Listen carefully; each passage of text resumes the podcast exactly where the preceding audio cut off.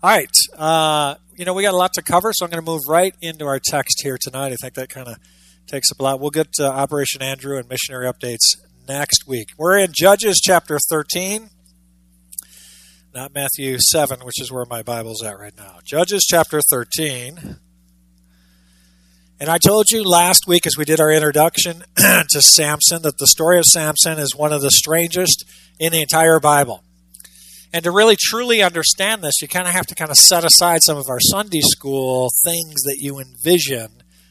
This burly guy with long hair. And here was a man who seemed to have a lot of privileges and advantages that really could have and probably should have set him up to be one of the greatest judges of all time. We'll talk about that as we walk through that. But this is the story of the life of a man who is so richly anointed with the potential for blessing and victory, and yet his life is marked with disgrace and some spiritual defeat. But he had all the advantages. He really did, even before he was born. Samson was to be a leader in Israel. He was to be God's instrument to deliver his people. But unfortunately, his walk with God was erratic at best and marked with far too infrequent contact with God, to say the very least. Now, how could it be that somebody with all of these advantages given to them by God could easily fall so short of the potential that God has for them? And that's what we want to look at tonight as we continue our look here at the life of Samson, the Nazirite. Now, let's look quickly at the background we pulled. We only got through one verse, I think, last time. Judges 13, verse 1. So let's look at that together. Judges 13. Now the sons of Israel again did evil in the sight of the Lord, so that the Lord gave them into the hands of the Philistines 40 years. 40 years. Did you see that? 40 years. Now this is the seventh time that we have seen this repeated pattern, isn't it? 7 times now where they have done evil in the sight of the Lord. We looked at all those last week, chapter 2, chapter 3, chapter 4, chapter 6, chapter 10. But this time the Lord gives them over to the Philistines. You remember that? The Philistines are seafaring people from Greece, around the Aegean Sea area. Then they got booted out of that country and they landed in Egypt. They thought they would be big and tough and take on Egypt. Egypt squashed them, sent them. They landed up in southern Palestine. And it says here, and they established 5 major cities. Do you remember those 5 cities when we were going through 2 Samuel? We'll really test your memory here, right? All right, I won't make you say them again. Anyway, they had 5 major cities, and they had a lord over each city. And our text tells us again, they oppressed the Israelites for 40 years. But what's so interesting when you read through Judges and you go to this cycle again now, which we've already seen, the one thing that's missing from this account is that there is no cry out for the Lord. They're oppressed longer than any other oppressor, but yet there is not a single instance for them crying out to the Lord. So, for whatever reason, that just didn't happen. There's no cry for deliverance. There's no cry for God to send a deliverer to even save them. Now, how could it be that Israel, oppressed by the Philistines longer than any other oppressor, yet never cries out for deliverance? How is that? Well, remember I told you last week the answer is twofold. First, the Philistines' tactic was not brute force. They didn't come in and just start raping and pillaging and plundering like the other oppressors. They had a different tactic. They did not come in militarily. What the Philistines did was conquer through assimilation. Okay? In other words, they worked very hard at doing whatever they could do to get the sons of Israel to marry their daughters. And once the families were joined together in marriage, then soon after, syncretization. What does that mean? That means that they're so blended together, you can't tell there's no distinction between them anymore. And meaning that the things of God and the commands of God became far less important to them as time marched on. So much so that there really became very little difference between the habits and lifestyles of the Philistines and the habits and the lifestyles of the Israelites. They were so blended together. That's why they weren't crying out for help. Secondly, the Philistines had learned to make iron, and thus they made farm implements with iron, which made agrarian society like Israel had, a farming community, made their work a lot easier than wooden implements. They had steel implements that lasted longer and were more effective. And secondly, they were trading with them for these farm implements, and so they were making money on both sides. And so not only were their families now joining together, but now they were becoming more affluent. And so money was rolling in, and so they're thinking, you know, this isn't too bad. This isn't too bad. So Israel soon came to rely on them, and with all money making going on, there was really no anxiousness for this relationship to end. They felt like this was pretty good. So the people were enjoying this time of great affluence, and they liked it. And they were so assimilated into the Philistine worldview and lifestyle, they didn't even care if they were delivered. They're like, this is okay. We're all right. This is okay. I mean, yeah, they're bothersome a bit here or there, but it's okay. No cry out at all. We're all right. And what has caused the Israelites to be so assimilated, they do not even recognize. This is the scary part. They are so assimilated into the Philistine worldview that they don't even recognize how far away from God they are. It has become so easy, one compromise at a time. So now they're so blended together, they have completely forgotten about God as far as obeying Him, loving Him, obedience to Him. So we can find the answer here. Now, what is it that caused them? We find that answer again in verse 1, and I told you last time, here was the main part.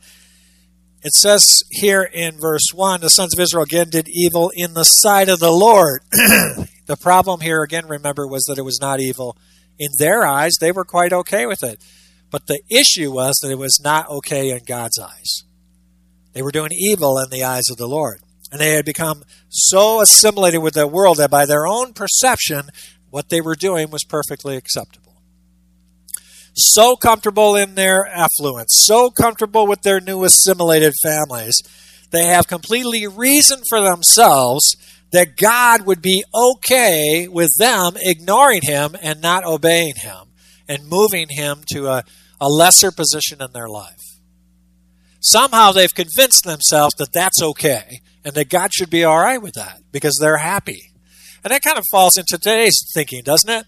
Where happiness now seems to be this overarching, I want to say meta-narrative. It's this overarching view that that's what God really wants for us. God wants you to be happy, no matter what else. So it doesn't really matter what you do, and if you kind of cut corners here and there, that God's okay with it. God, can I just lovingly say this to you? I don't want to say that God doesn't care about your happiness, but you know what He cares about? He cares about your holiness. That's what God cares about. He cares about your holiness. And you know what? And for young people out here, especially, when you're in a relationship, God cares about your holiness. You want to be happy with someone? Strive for holiness. Happiness is a wonderful byproduct of seeking God's holiness. You want to be happy in the Lord. Seek the Lord first, and then happiness will abound.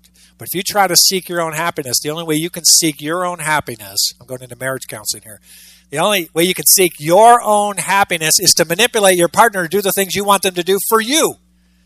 That's selfish. That's outside the purview of what God views as marriage. God views marriage as my wife or my husband's needs are greater than my needs, not my needs are greater than theirs. That's the worldview of relationships. Okay. I'm going to get off that hobby horse. I'll be here all night on that one. All right.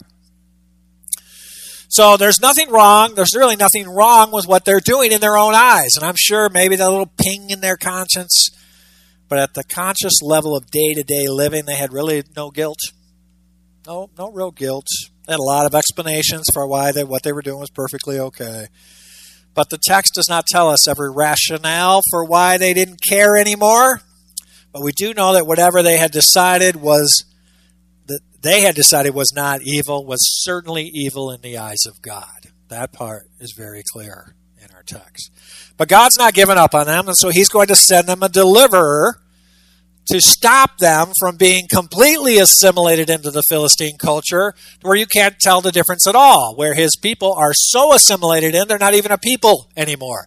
They're not a people that he's gathered unto himself. They're not a chosen people he's gathered himself. They have now morphed into something between a Philistine and what used to be a God-fearing, God-loving Israelite. They've now changed into something else, and it looks a lot more like the Philistines than it does the Israelites. So in verse 2, God starts to enact his plan, and we pick it up there. There was a certain man of Zorah of the family of the Danites, whose name was Manoah, and his wife was barren and had borne no children. So here, verse 2, Manoah is the father of Samson, and his wife are from the tribe of Dan. Now, when the tribe of Dan moved north, Manoah and his wife remained in that original territory where the Danites were, which put them approximately 2 miles from the Philistines. And again, conveniently located, providentially of course, right between the Israelites and the Philistines is where Samson is born. For a remaining little couple here that decided not to move with their tribe and stayed there. Now, we also see here that Manoah's wife was barren, which would have been exceedingly difficult, especially in that day, because to be barren culturally would have been viewed as a stigma. You were somehow outside of God's grace. So it was seen as a punishment for sin or something, or a sin of somebody else, or a sin of one of your children. So now, unlike the story of Hannah in 1 Samuel 1, the text is silent on this woman's longing for a child. Normally when the woman is barren, we read it all over Scripture, don't we? She was crying out to the Lord and asking for the fruit of her womb. There are no appeals to God or her husband for a child.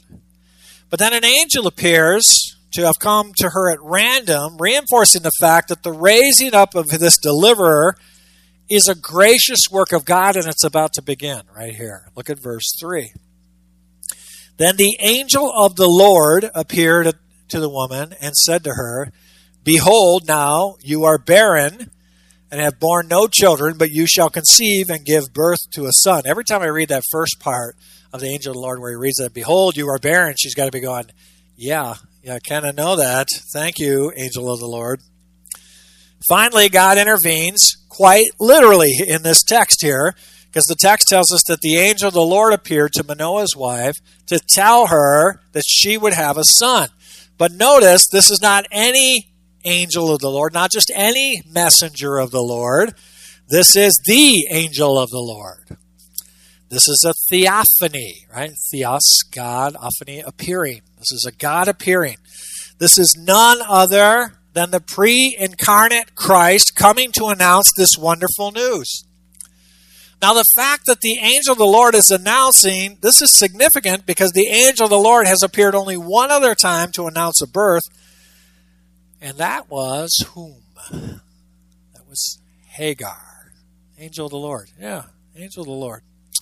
Remember that the angel Gabriel was the angel who announced the birth of John the Baptist and Jesus.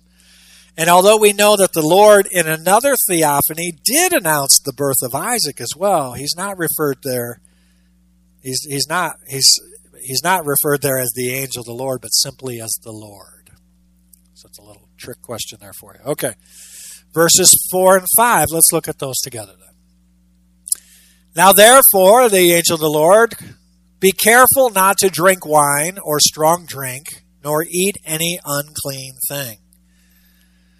For behold, you shall conceive and give birth to a son, and no razor shall come upon his head, for the boy shall be a Nazirite to God from the womb. And he shall begin to deliver Israel from the hands of the Philistines." There's a lot in there, so let's take a look at that. So the Lord appears to Manoah's wife.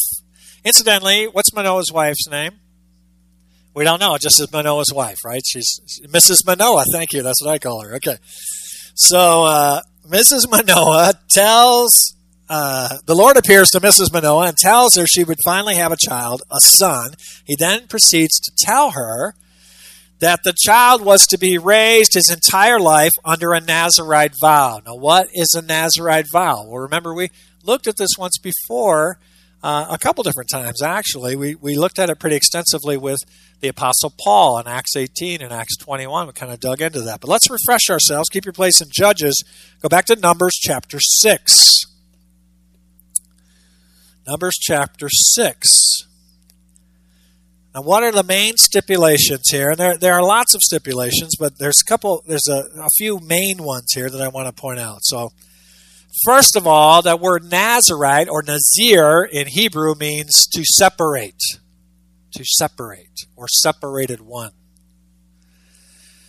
And again, we looked at this pretty deeply in Acts 18 and Acts 21 with the Apostle Paul. But here are some highlights. First, this vow was voluntary. Okay, this was a vow that you voluntarily took on for a very specific purpose and for a designated amount of time. Okay, so let's say like Paul, remember Paul was going on a mission trip, right? So then he would take this vow for like 30 days, or he would take this vow for 6 months, or whatever it was, or very special. And it was completely voluntary. This is something you would willfully choose to do, to separate yourself from the world and to be totally focused on what God has called you to do. So, first is this vow was voluntary, usually for a specific amount of time. But how about Samson? Samson's vow is for how long? His life. Very good. And then, you know, who else had lifelong dedications to the Lord? Who else was dedicated to the Lord their entire life? Samuel, very good. So Samuel's not technically a Nazirite, but boy, he really kind of fits all of the criteria, does he not? He was, or at least from the point of being dedicated to the Lord for life. So you have Samson, Samuel, and then one more in the New Testament, John the Baptist. Thank you very much. Ding, ding. 10 points to the lady in the front row there. All right, very good. So first, the vow is voluntary, usually for a specific amount of time, but Samson's is for his whole life. Secondly, it was a special vow of separation and devotion to God, usually connected with a special mission or act of service. Now, our text hasn't told us specifically what that is yet, but it's about to. Thirdly, while under the vow, the person could not drink anything made from the vine. You see that in Numbers 6, verses 3 and 4. He shall abstain from wine and strong drink. He shall drink no vinegar, whether made from wine or strong drink. Nor shall he drink any grape juice, nor eat fresh or dried grapes. And I think this was partly practical. The idea of being a dedicated person doesn't need to have their mind muddled with the effects of alcohol. Remember that a lot of wine was drank in that day because the water was so poor, right? So remember Paul telling Timothy, drink some wine for your stomach and so on, because there were so many diseases in the water. It's not like that a filtration system. Matter of fact, I'd probably ruin your dinner if I told you exactly how bad the water was. So most people drank wine, and then they would dilute it down for their regular drinking. But they were not to do this. They were not to. So I think part of that was just practical, but perhaps another significant part of it was a reminder of how separated and devoted they are to God. So while everybody else is doing this, you're not. Why not? Because I'm separated and devoted to God for this very purpose. So it was kind of a reminder every day.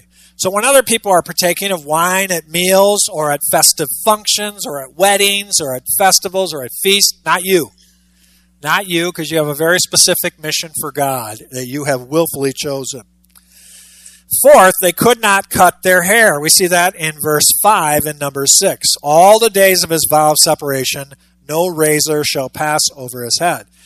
That was an outward symbol that clearly marked that they were under a vow, right? So you would see somebody with this long hair and say, wow, they must be doing a Nazirite vow, because it would have been uncommon.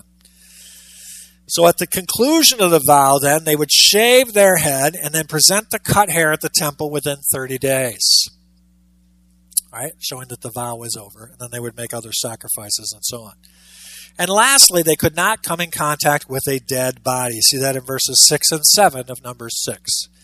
All the days of his separation to the Lord, he shall not go near to a dead person. He shall not make himself unclean for his father or for his mother, for his brother, for his sister when they die, because his separation to God is on his head. So being holy consecrated, set apart for the Lord's service, and then coming in contact with a dead body would render them unclean and unable to worship. Okay? Unable to fulfill their vow. They were supposed to be holy, separated, consecrated, and now they're unclean. Now, some of you Bible scholars here, back in our text in Judges 13, you may have noticed that in addition to the standard prohibitions, the ones we just talked about, notice that the Lord adds this prohibition of any unclean food for the child's mother during her pregnancy. Did you catch that? Now, actually, all Israelites are subject to this law, right? They're all not supposed to eat foods that are unclean, right? That's part of the law. But given the spiritual condition of the nation as a whole, this law, I think like many others, has been just kind of generally one of those that just faded away. Started making a little compromise here. Hey, our Philistine brothers, they eat this food all the time. They're seafaring people.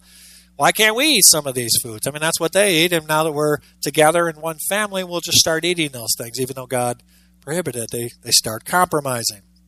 So the fact that the woman needed to be reminded of this law may suggest that many in this household had already fallen away from obedience to the law. They're already way outside, all through compromises. And notice also that the divine messenger here highlights the extraordinary attention to detail with which this woman and her son are to conduct their lives. Do you notice this? It's very rigid. Here's the things you shall do before he's even born. Here's the things you can eat. Here's the things you can't eat. Do this, do this, do this, whatever you do, don't do that, don't do that, don't do that. He's not even born yet. Just tell him this is what's going to happen. Notice this attention to detail. And lastly, notice that just like the uniqueness of his announcement of his birth, we also have a uniqueness associated with being anointed as a Nazirite before he's even born, joining John the Baptist in that pretty rare group. They got some pretty thin air, which would signify to us that God has a very specific plan for Samson, even before he's born. Now, one last thing to note here. Notice that in the last half of verse 5, that Samson's service, what is this mission that he's supposed to do, is to do what? Begin to deliver the Israelites. You notice that? He's not to deliver the Israelites. He's to begin the deliverance from the hands of the Philistines. It's interesting that the prophetic word about his service is not that Samson would deliver them, but that he would begin to deliver them. Now we know, right, that the Philistines would continue to hold the Israelites in oppression through their affluence and assimilation for many, many years after Solomon. In fact, their rule wouldn't be broken until the Battle of Mitzpah in 1 Samuel 7, which is a long way away yet. So this probably happens about midway in that 40-year rule. Samson then began the deliverance from the Philistines, but the final victory would need the work of Samuel in 1 Samuel 7, and then finally David in 2 Samuel 5, before their oppression is completely eradicated. Now I want to pause here and make some observations, whatever little time we have left here, about what we've studied so far and why it's significant. And what is happening both in this time that we're reading about and in Judges, and then for us today. First, and this is very obvious in the text, but it's so often lost in today's politically charged environment. As I stated earlier, Manoah's wife's conduct and prenatal care were required because her child would be a Nazirite from birth. Well, it's not difficult to conclude that God regarded this woman's baby as a child, or which we often today call a fetus, but it's a child.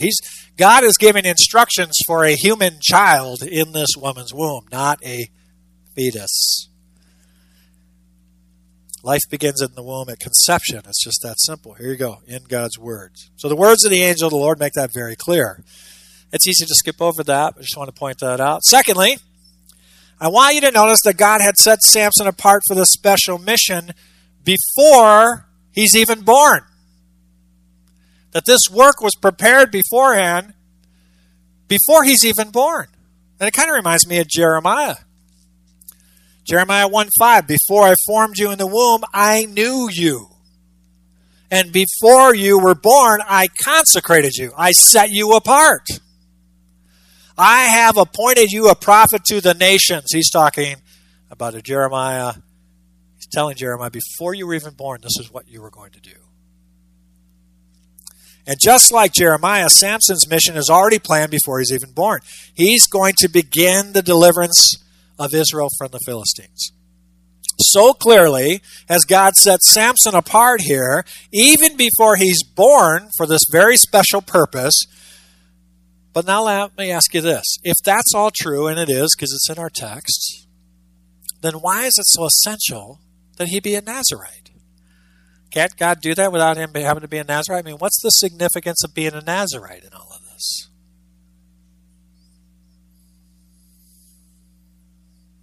Okay. All right, anybody else? I'm kidding. Okay, here we go.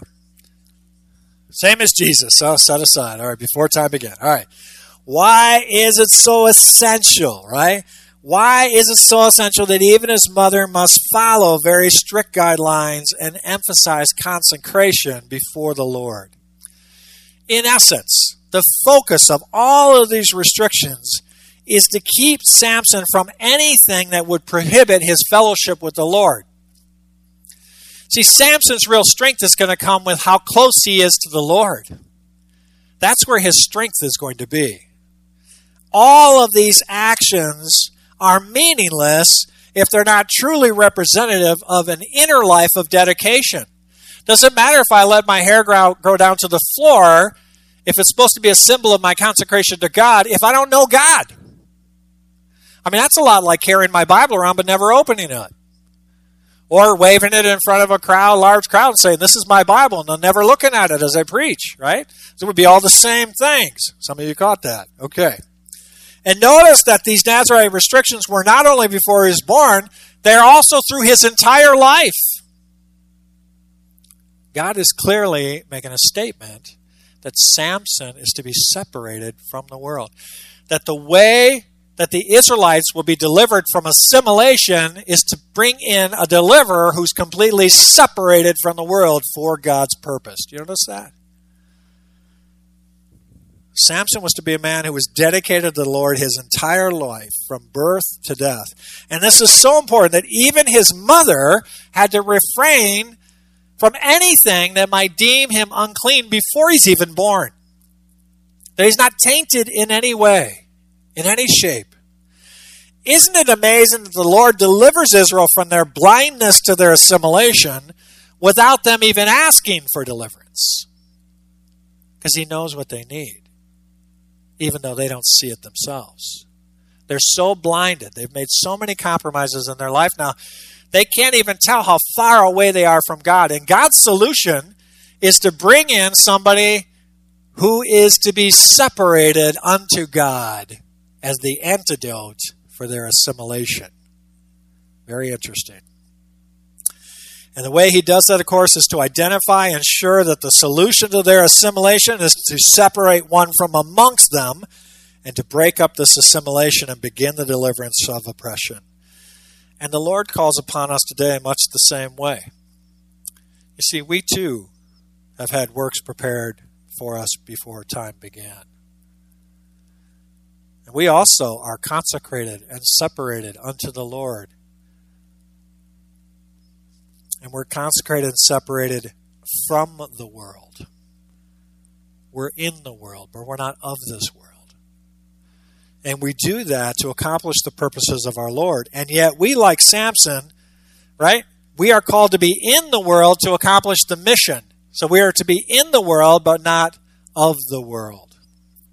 How do we accomplish this? Well, some Christians attempt to do this by separating themselves from the world entirely. Well, here's how I'll do it. We won't let any outside influence into our church at all.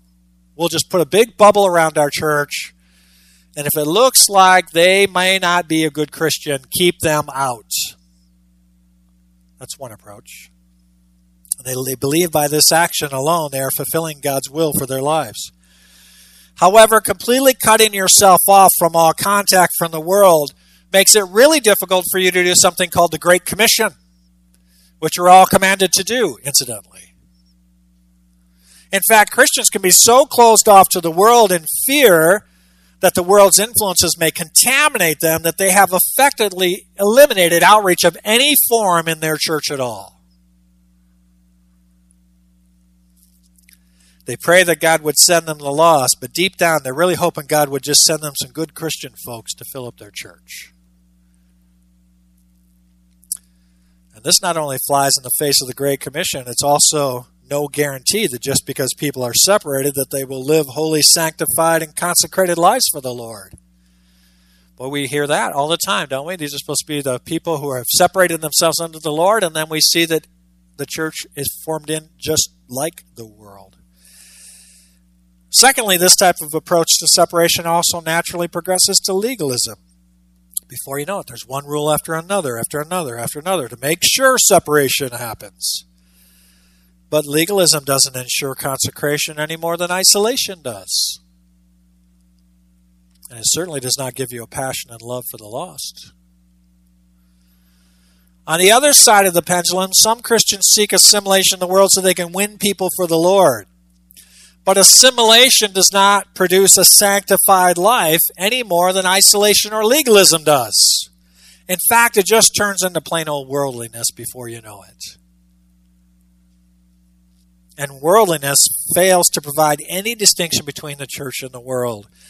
And the end result is that the lost do not see any reason to be separated unto Christ because they're already living and choosing to live as they please. And if you say that becoming a Christian means I get to do the same thing, then why do I need to be in your church? There's nothing different about you. There's nothing here that seems different from the world. So worldliness does not look a lot different than the life they're already living.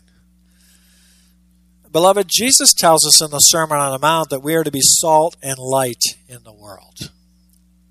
And salt, as salt, we're called to be the preservative in this world.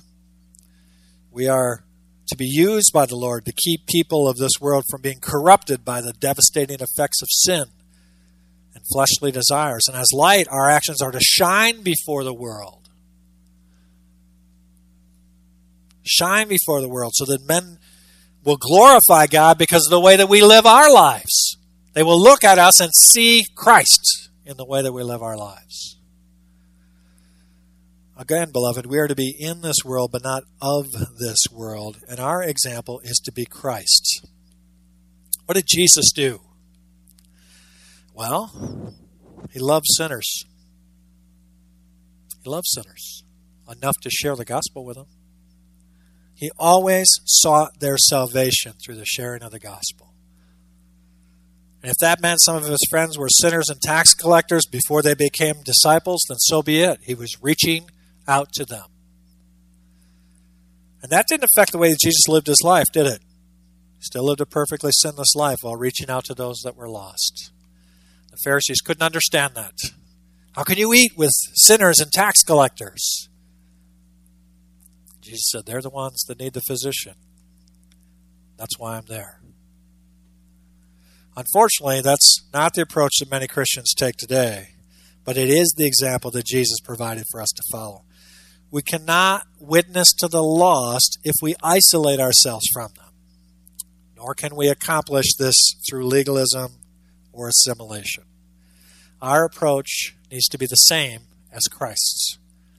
And that's why we have been separated for Christ's purposes as well. And although Samson will struggle mightily in this area, we follow the one who provided the example for us all to follow. And he did it perfectly. We are to be in this world, but not of this world. Amen? Let's pray. Heavenly Father, thank you, Lord, again for the challenge of your word. We look at this life of Samson, Lord, and we see these parents who, Lord, there's very strict restrictions on Samson's mother. And we can see, Lord, that there's a very special purpose for Samson and that these restrictions, these guidelines, this Nazirite vow, Lord, is to separate Samson for your service. But, Lord, we also have been separated unto you for service. We also, Lord, need to have a willing and obedient heart for you. We also, Lord, are in this world, but not of this world. Help us, Lord, not to lose our passion for the lost, not to isolate ourselves so much, Lord, that we don't witness to anybody. Help us not to develop so many rules and regulations of what we can and can't do that we don't have a burden for the lost anymore. And help us, Lord, not to assimilate and try so hard to look like the world that there's no distinction between your church and the world. None of those approaches, Lord, all of those are condemned in Scripture. But yet we have an example from our Lord and Savior, Jesus Christ, of how we're supposed to do it. We're to love the lost. Love them enough to share the gospel. Continue reaching out to them so that they too may know you the way we know you, Lord. Help us to be that kind of church. In Christ's name we pray.